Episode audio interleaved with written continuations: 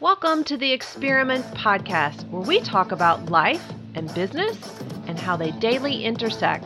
I'm your host, Laura Doughty. Let's get to some real talk.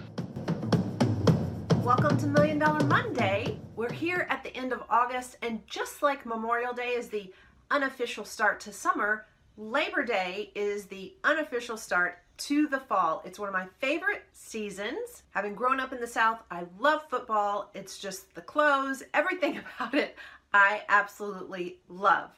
And as I mentioned in last Monday's market update, we're back into seasonal market trends. Inventory is still climbing and the urgency to buy has softened. And for today, I'm going to be sharing with you 3 things you need to know about what happens to the market after Labor Day. So let's get to it.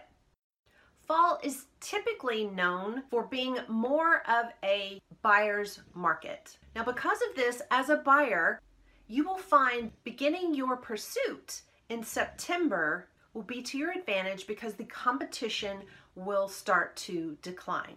Yes, I know we're still in a COVID market, but as I said, you can see inventory is going up, which allows you more properties to choose from.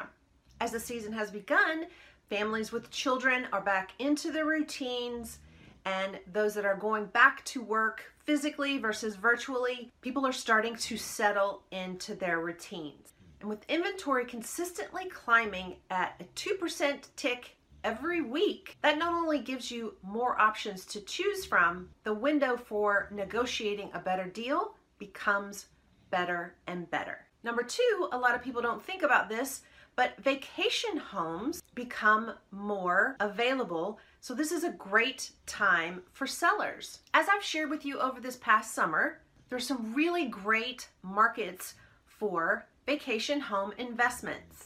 For more information on those, you can go back to episode 62 and 63 at TheExperimentPodcast.com. And just like many of my clients, once you've visited an area for a vacation, you may like it so much that you want to invest in the area.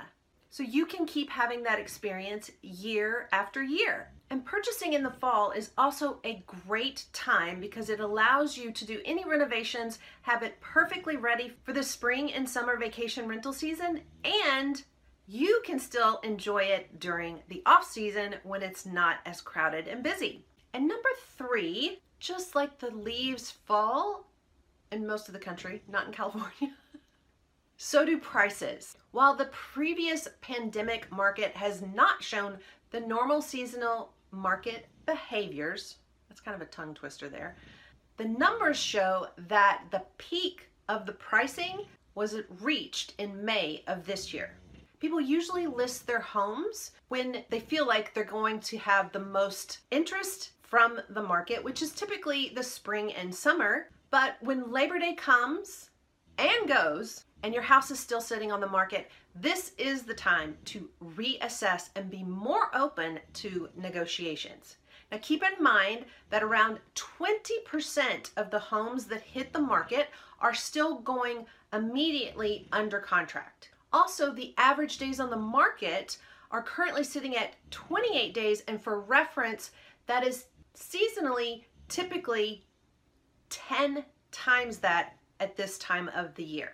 And last but not least, the demand is still strong enough to support the current pricing.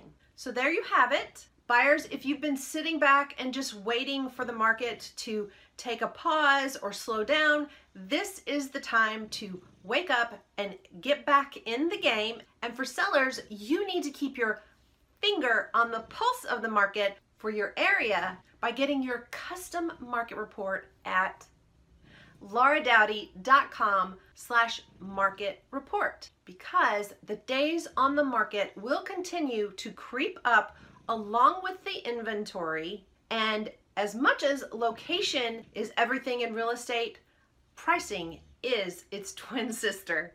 Until next time, have a fantastic Labor Day.